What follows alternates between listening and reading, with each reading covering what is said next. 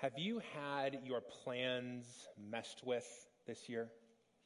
Had anything that you thought was going to happen but didn't? You thought was going to go a certain way but didn't? If you had one of those moments, how did you respond to that?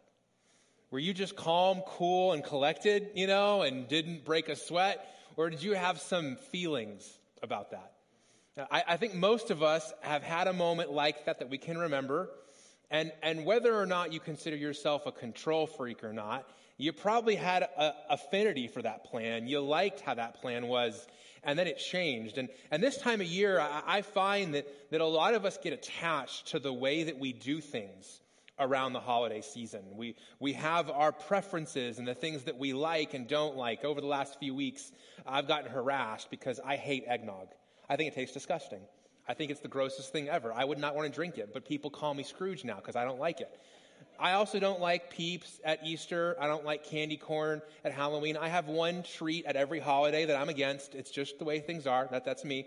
Uh, but those are, those are some traditions that people like, and people get attached to their traditions. I get attached to traditions. As a, as a kid, I can remember Christmas started and we pulled the Christmas tree out of the attic and set it up. My mom was allergic to the real one, so we always had a fake one. And I can just remember so many great memories as a kid pulling out all of those favorite ornaments and hanging them up on a tree. And so when I left my house, became a grown up, moved out my own, my mom you know, boxed up all of my ornaments and gave them to me. And so every year I look forward to pulling out all these ornaments from my childhood, seeing them all and putting them up. Until a couple years ago, and my wife said, Hey, I don't want to have a tree this year. And I'm like, Excuse me? You don't want to have a tree. You know, we got to have a tree. And so she said, Well, I want to change things up. And I'm like, I'm not sure I'm liking this idea. And so I, I had this resistance to my plan and my traditions, you know, not happening that way. And so as she began to flesh out what she wanted to do, I had a thought. And many times in my marriage, that thought has come out of my mouth before I thought about it. But this time, this time I stopped myself because what I wanted to say was, don't mess with my Christmas. I wanted to like hold on to it and fight over it, but I stopped myself.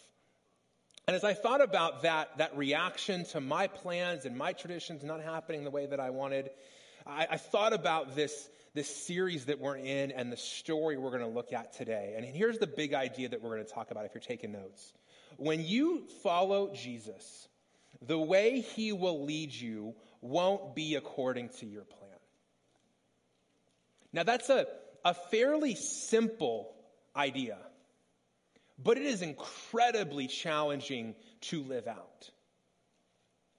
And in the same way that I think a lot of us can remember a moment this year that didn't go according to plan, what I want to do today is talk to you about what happens in your relationship with God when things don't go according to plan. Because we're in a series this month called God with Us. We're talking about that reality, that principle of the incarnation that's a part of the Christmas story, God coming and being near us. And we said in week one that God can only meet us where we are, not where we wish we were. And so we started getting honest about where we were because that's where God wants to meet us and be with us in this season. Last week we said that God doesn't come near us just so we can know about him. He comes near us so we can know him personally. The, the idea isn't that we're learning knowledge or information about God by him but we're getting to know him personally. And so today what I want to do is I want to share with you three truths about God messing with your plans.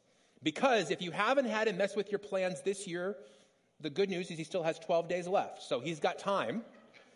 And as you think about 2023, the one thing I can tell you about next year is you're going to make plans and then God's going to mess with them. So whether you need this for today or you need to save it for the future, I think there's some things that we could all glean from today. So if you have your Bible, I want to invite you to open up to the book of Matthew, chapter 1. Matthew is the first book in the section of our Bibles we call the New Testament. It's about two thirds of the way through the Bible. In Matthew 1, Luke 1, and John 1, we have those, those narratives, those accounts of the stories that are part of what we call the Christmas story. And in Matthew 1, one of the disciples of Jesus records the story he was told about the birth of Jesus, especially as it involves Joseph. And so if you don't have your Bible, Jacob's going to be advancing the verses on the screen. You can just follow along. Beginning in verse 18, this is what Matthew writes. He says, The birth of Jesus Christ came about this way. After his mother Mary had been engaged to Joseph, it was discovered before they came together that she was pregnant from the Holy Spirit. So her husband Joseph, being a righteous man and not wanting to disgrace her publicly, decided to divorce her secretly. But after he'd considered these things, an angel of the Lord appeared to him in a dream, saying, Joseph, son of David, do not be afraid to take Mary as your wife, because what has been conceived in her is from the Holy Spirit. She will give birth to a son, and you are to name him Jesus, because he will save his people from their sins. Now, all of this took place to fulfill what was spoken by the Lord through the prophet. See, the virgin will become pregnant and give birth to a son, and they will name him Emmanuel, which is translated, God is with us, which is where the whole title of the series comes from. When Joseph woke up, he did as the angel had commanded him. He married Mary, but did not have sexual relations with her until she gave birth to a son and he named him Jesus. Jesus, as we lean into this story today, and we recognize the places where our plans aren't your plans, we pray that you would give us the grace to release the things we've been holding on to tightly and take a hold of the things that you are presenting to us. And in that process, as we struggle and fight, we pray that you'd meet us and do some great work. In your name we pray. Amen. I told you this morning I wanted to share with you three truths about what happens when God messes with our plans. And here's the first truth we often resist God's plans when they contradict our plans. Again, we're not solving the theory of relativity here. We're not trying to put a man on the moon. This is a fairly simple concept, but I think it's important for us to think about because a lot of us, if we're followers of Jesus, if somebody asks us, hey, hypothetically, would you want what God wants and what God has planned for your life? We would say, yes, I want God's plans. I want God to do what He wants in my life. But then if the next stage was, well, what if that means that this is not going to happen or this is not going to happen or this isn't going to go the way that it's going to go? And that's when the, that's when the resistance begins. That's when it shifts from being hypothetical great into uh, when it's real. And, one of the places that I find a lot of people have a hard time with the gap between their plans and how things actually go is weddings. We have terms for this. We talk about bridezillas and we talk about just the stress and the chaos of weddings. And, and at the heart of the Christmas story is a wet wedding preparation story. Mary and Joseph are engaged and they're planning a wedding. Now, this is not like our weddings today. There was no wedding coordinator there was is probably just her mom. There was no wedding website. There was no wedding registry with that little gun at Target that you scan everything with. You know, there was no, no fights that often we have today. There was no wedding photographers or wedding videos. Not, things were different. But I have a sense that, that there was a plan for how that wedding was going to go. And it did not involve a pregnancy. And it did not involve a pregnancy where Joseph was not involved. And so that wedding plan begins to get messed up. And, and typically, Joseph's role, the man's role in this time, was a building project.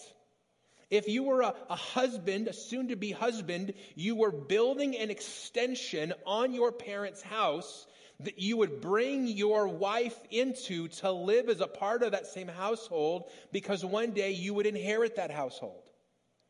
So, in the midst of a building project and a wedding plan, Joseph's plans get interrupted, they get messed with. And, and we see in the story that he begins to resist it. Because it says once he discovers this, he decides he's going to divorce her. Wedding's going to be canceled. And in the same way that he resists what God is doing, I think we often resist what God is doing. We resist the changes. When, when a delay is, inter, is, is introduced, and hey, it's, the plan's going to happen, but it's going to take longer, or you know what, the plan is not going to happen, or there's some element of disappointment that's involved, we resist those changes, we resist those emotions, we resist those things. I just want to ask you to pause for a second and think, not hypothetically, but in reality, how have you resisted the changes to the plans that you've made? How have you resisted the changes to, to what you told God that, hey, this is how things are going to go? And God's like, well, actually, they're going to go this way. How have you resisted that?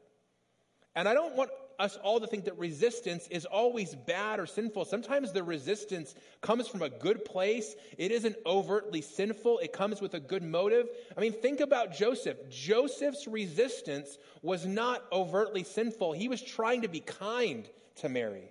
In the day of, of Joseph and Mary, if a soon to be bride was discovered to be pregnant, she could be stoned. And I'm not, not talking about a high. I'm talking about rocks thrown at her until she stopped breathing. So when Joseph says in here that he didn't want to disgrace her publicly, i.e., stoning, and the text says that he decided to divorce her secretly, what Joseph's trying to do is resist the plan, but to be kind about it. And what we see in Joseph is what we see in us that often when, when God's plans are different from ours, we begin to resist that contradiction. That's the first truth. The second truth is that in that moment, we're then invited to trust God in a new way as our plans break down. So when those plans were like, hey, no, no, I want my plan, and those plans you're holding on to begin to fall apart in your hands, there's an invitation to trust God in a way you never have before. You might say, well, I, I trust God. Well, now you're going to trust God in a brand new way. You're going to trust God on a level you haven't before, in a, in a manner you haven't before. I mean, put yourself in Joseph's shoes. You're living in a small town where everybody knows everything. That's the, the good and the bad of small towns. You can't go anywhere without seeing anybody you know, and people know more than they probably should. And so Joseph thinks he's going to get married as, as a teenager, because that's their life. That's back then. And now he's going to have a baby before he gets married, and that baby's not his. And he's going to raise that baby. I mean, I don't know a single dad who felt ready to become a dad.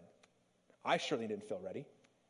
But if I've been told, hey, this, this baby they're not ready to raise, by the way, it's going to be the son of God, so good luck with adolescence, you know, and all the other things that come along with that. I mean, it's, it's challenging. He was going to have to trust God in a very different way. And that's why when we hear the phrase God with us, I want you to remember that God with us means a very different life than the one that Joseph planned. He had his sense of how his life was going to go. And this one moment, this one event radically interrupted his plans and sent his life in a brand new direction. And there's a lot of us that say that, you know, we want God's purposes and plans for our life, but functionally what happens is we make our plans and then turn to God like a consultant and said, hey, would you sign right here? Sign off on my plans? But that's not what happens. You have Joseph who has the life that he had planned, and then God goes, You have the life that you have planned, and you have the life that I'm offering you. Pick.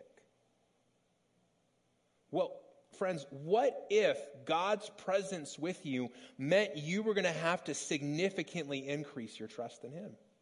What if God with us at Christmas meant that we were going to have to not trust God a little bit more, but trust Him in ways that we never had trusted Him before? I can remember that it was pretty young the very first time somebody told me that God had a plan for my life. I think it was the first time I started thinking about what I wanted to do for a career or a vacation or what I wanted to be when I grew up. And somebody said, You know what, Scott? God has a plan for your life. And that was warm, that was comforting, that was encouraging. Well, then I got to college and I graduated, like a lot of you graduated, and somebody probably told you when you were graduating, high school college. You know, God has a plan for your life. Maybe you got married and, and somebody told you, you know, God has a plan for your life and for this marriage. But in each of those moments, you know what I know. That plan has not gone the way that you had planned. A lot of us end up doing things that we were not in school for. You got married and you thought you knew that person that you married, and then you discovered that you didn't. Maybe you got married. I thought you were going to be married for the rest of your life. And then you weren't. Maybe you had a sense of how that plan was going to go and it didn't turn out the way that you expected. I just want to remind you, based upon Joseph's story and everyone else in Scripture, that God's plans are not absent of pain and loss and grief and confusion and doubt and discomfort. So often, when we say or people say to us, God has a plan for your life, the sense is that God's plan is going to insulate you and protect you and immunize you to anything hard, difficult, or discouraging. But what we see with Joseph's life is there was pain I mean, if I was engaged to my wife, if I think back to when that happened, and I learned that she was pregnant and I didn't remember that experience, the first would probably be pain, confusion, doubt. So many of you right now are experiencing loss and discomfort, grief over the gap between the life that you had planned and the life that you're living. And that doesn't mean that God doesn't have a plan. It just means that God's plan is a bigger umbrella than we've thought of before because when you choose to follow Jesus, the way he will lead you won't be according to your plan. And that's because he's leading, not you. You're the follower. You're not in charge. You're not the one making the plans. And as that happens, here's the third truth. We then are shaped by God as we surrender to what he's doing as we surrender to this new plan, this new life that God's inviting us into, He begins to shape us as we surrender to Him more and more and more. That's what happens to Joseph. Initially, he's like, hey, we're going to do the divorce thing. Then he has a dream. The angel shows up. The angel tells him, hey, this is what's really going on. And I'm going to invite you to trust God and follow Him. And so it says that Joseph wakes up. It's a dream he'll never forget. Not a sleep he'll never forget. And so he goes and he marries Mary. He maintains their purity until she gives birth to Jesus. And then, when the chance comes for him as the father in this society to name the baby, he names him Jesus. That's how we know that Joseph was surrendered to what God is doing because obedience is the evidence of our surrender. If you say, I want to be surrendered to God's plans, okay, how much are you obeying God's plans that He's already revealed to you? I want, I want my life to be God's. I want to follow Him. I really want Him to be, be the one in charge of my life. I trust Him. Okay, how much are you obeying and taking steps in light of what He's already showed you or called you to do? And it's as we take those steps of obedience that God shapes us. Because at the end of the day, when, when God comes to be with us, Emmanuel, like the verse talked about, there's a purpose behind it. It isn't just so that you feel good or you feel God's presence. The purpose of God with us is to make us like Jesus. That, that's why he came. Jesus came to make you look like Jesus if Jesus was you, with your name, living your life in the midst of everything that you're facing. And so, what that means is that in those moments when we have a gap between the life that we thought and the life that's being offered us, our plans and God's plans, we can either fight that shaping or we can surrender to it. We can fight and hold on to the life that we wanted, that we had, or we can surrender to the life that, that God's offering us. And that's often noisy, messy, loud. There's snot and tears and yelling and screaming and all sorts of noise. But it's as we surrender to God being with us that He begins to shape and mold us into the people He's made us to be. And that can be really easy to be a topic that's way up here and spiritual and ethereal. I'm going to make it real for you today. And I'm going to invite a friend out to share her story of what that's looked like for her. Would you welcome my friend Jen Myers right now?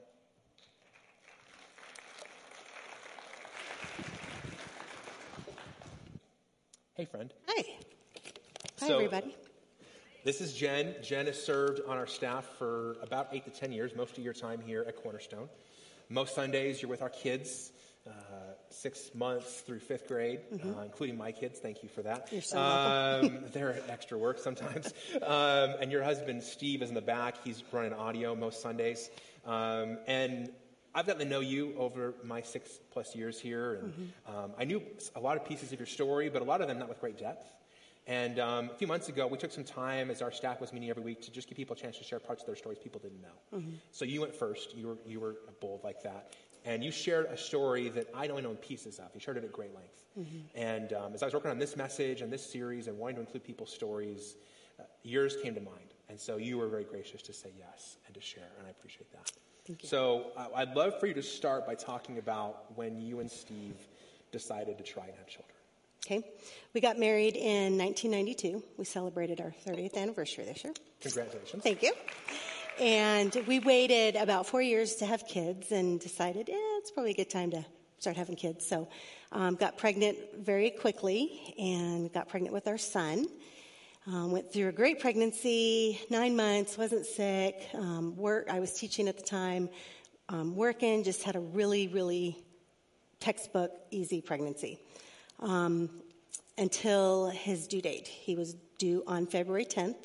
Um, I woke up in the middle of the night on a Sunday night and was just bleeding, just profusely. Blood was just everywhere. And um, first baby, we didn't think a whole lot of it. We're like, well, maybe we should, you know, go to the hospital. And um, and on the way to the hospital, my bleeding had stopped, which we thought, well, maybe it's something's just off or whatever. Got to the hospital. They took their time examining. Um, all of a sudden, I had this severe pain, and the doctor looked at me, and I knew something wasn't right. She said, um, "We need to do a C-section now. We need to do emergency C-section right now." And I'm like, "What is going on?" You know that, just that thought in your head, and um, so from the labor and delivery room, heart, his heart rate was really strong. Um, he seemed to be doing really well. From the labor and delivery room to the operating room, um, he died. And they did the C-section. They got him out. They're doing CPR on him. We're, we're listening to him, them trying to bring him back, and and they could not. Um, my placenta had abrupted, and um, he just lost complete oxygen. His name was Tyler, His name was Tyler, Tyler James. and he would have been 26. Would have been 26 this February. Yep, like it was yesterday. Yeah. Um, so when you think back, Jen, to those days and the grief that you felt um, and the emotions that you were going through, if you'd sat in a room like this and somebody had talked to you about God with us, what, what do you think your reaction would have been like? Or your thought process would have been, or your unfiltered response? My unfiltered. um, I I really struggled with my faith after that. I really struggled with God, and my my my argument he and I had was, "Are you kidding me? This is the thanks that I get for serving for serving you all the days of my life. This is the thanks that I get." So he and I would go back and forth on on that, and um, God with me at that time was He would just wrap me up like Abba, like my Abba father, like my daddy, and just let me be a brat and just let me fo- just let me process through that as he's just hugging me and as he's right there and he never ever let go of me. As, as bratty as I was and as the questions and, and questioning who, who you really are, he was just right there. So God, God with me was literally God with me. You told me that in those days it was it was like he was breathing for you mm-hmm. because you weren't even sure you could take your next breath or make it to the next minute. Yep, yep. Often, oftentimes I would ask him, I'm like, Lord, I don't think I can, I don't, I know that I can't get through this without you. You're going to have to help me with my next breath. You're going to have to help me with the next step. You're going to have to, and he was, he was, he was right there. One of the challenges in those days wasn't just the grief that you were experiencing; it was you and Steve as a couple. And you, your phrase to me was, uh, at one point, I wasn't sure we were going to make it. Yeah, yeah. 85% of marriages don't survive the death of a child. And, and we, we, saw, we saw that. We grieved very differently. Um, he grieved in his own way. I grieved in my own way. He's very quiet. I'm not, you know, just, um, and he just dove back into work and I dove back into work and we were opposites. We weren't on the same page. We couldn't get together. You know, um, I wanted him to fix it because he was always able to fix things in my life, and he couldn't fix this. I, I couldn't fix this. And we um, had gone on a marriage retreat knowing we desperately needed help or we were not going to make it. Went on a marriage retreat, we're able to get some tools of how to navigate through this this horrific grief, and um, just made the decision we're we're going to make it. We're going to do this, no matter how no matter how hard it is. One of the other pivotal moments you said was your mom came to visit you and you had a conversation that opened up a, a new path for you mm-hmm. uh, in your relationship with God. Yeah, she came and stayed with us the week after he had died and just helped around the house. And, and I remember looking at her and I said, I have to get into a Bible study. I, I ha- this is, this is going to bury me. That's what I said. I said, I have to. So that day we went downtown and it's when the Christian bookstores were still open and I got a um, Bible study. It's Kay Arthur study called "Lord Heal My Hurt," and went through Psalm 119 and and just um, learned the the healing that is in God's Word, and learned that this is this is the only way that's going to change this and that's going to heal this. And, and, and I just dove into God's word and that, and, and, and I tell people that started my absolute love affair with God's word that is, is still today. Oftentimes I would take my Bible at night and I would put it on top of my head because I just couldn't, I couldn't read, I couldn't focus, and it just, and I knew that it would just infiltrate my mind, and, and it did. And I, and I love God's word. As, as God worked, you were able to get pregnant again, mm-hmm. and you had Shelby Ray, mm-hmm. and you were able to get pregnant again, and you had Riley. Mm-hmm. And then in 2010, you had another major health scare. Yeah, I had a um, pulmonary embolism, which is a blood clot in my lung.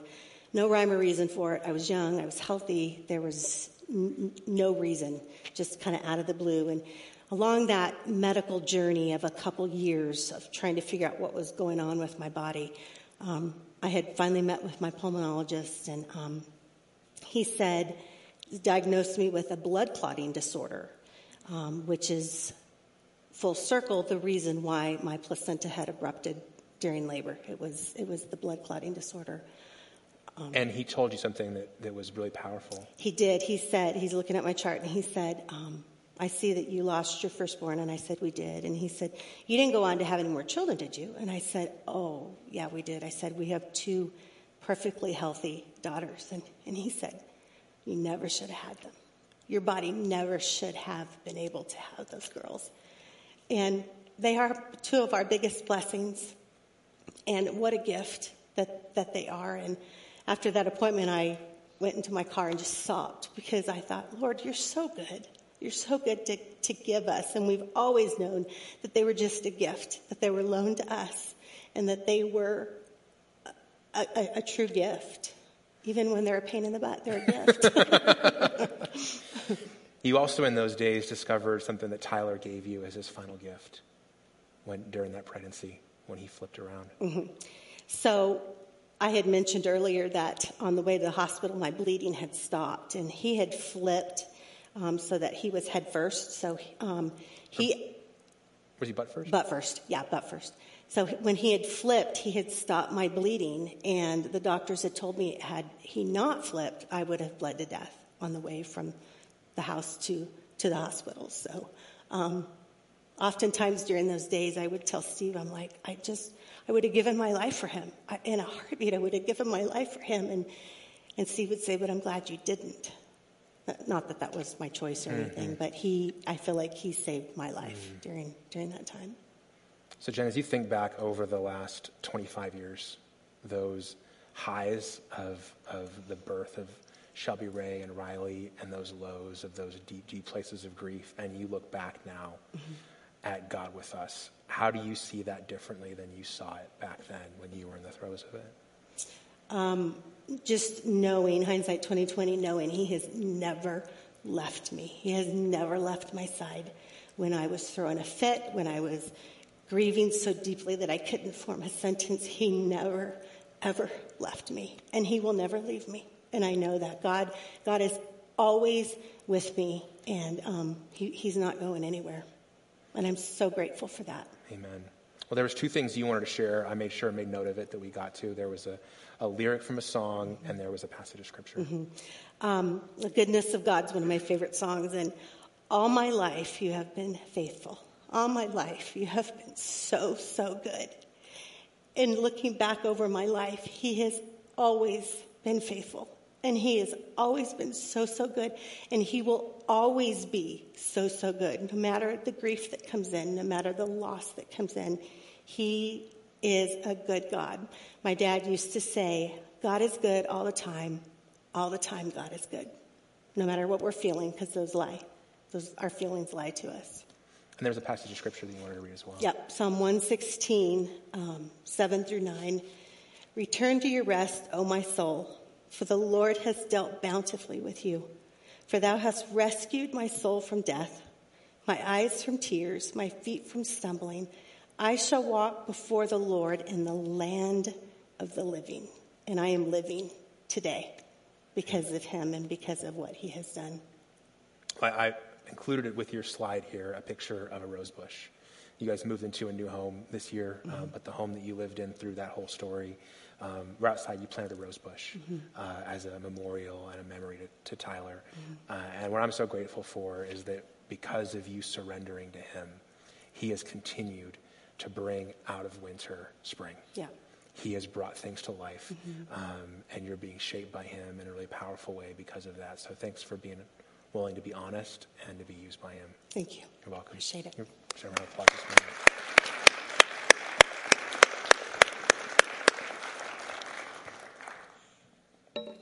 It's uh, hard to follow a moment like that, but I'm going to do my best. Um, and I want to encourage you to take some steps in the same way that Jen has modeled for us. And so these are on the back of your handout if you want to give that a look before we close today. Uh, we call these next steps because they're invitations to take an action based upon what we've heard today. And the first one is this I want to encourage you today to name the ways that your plans are being messed with in this season. How, how is God like that um, snow globe shaking things up and messing with how you thought they were going to go? And, and I find that once I can name those, I can begin to deal with them. But until I name them, those feelings are all jumbled up in me. And so putting a name on it is the beginning of that process. The second thing I want to invite you to do is to identify the places and the ways that God is inviting you to trust Him more.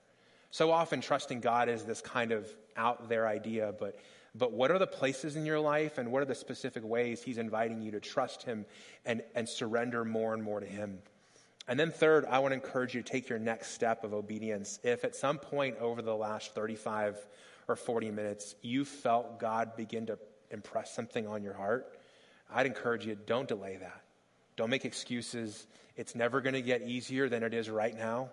You're never going to feel more momentum than you feel right now. And the way that you show your surrender to Him is by following Him in trust and obedience. Let's pray. Jesus, we thank you so much uh, for this moment that uh, we experienced uh, with Jen being honest and sharing how she experienced you with her in the midst of the throes of one of the hardest things anybody can go through losing a child. And I just pray for the people who are in this room right now who are in, in the middle of one of those moments where they're watching their plans slide away and they're watching your plans unfold in a way that they did not expect. I pray that the same thing that you were to Jen, you would be to them. I pray that you would uh, wrap them with your presence. You'd give them your grace and your mercy to take their next step or their next breath. I pray that you'd be powerfully present and real to them in these days, and that you might sustain them and they might, they might lean on you with trust in a way that, that would expand their appreciation, their wonder, their relationship with you.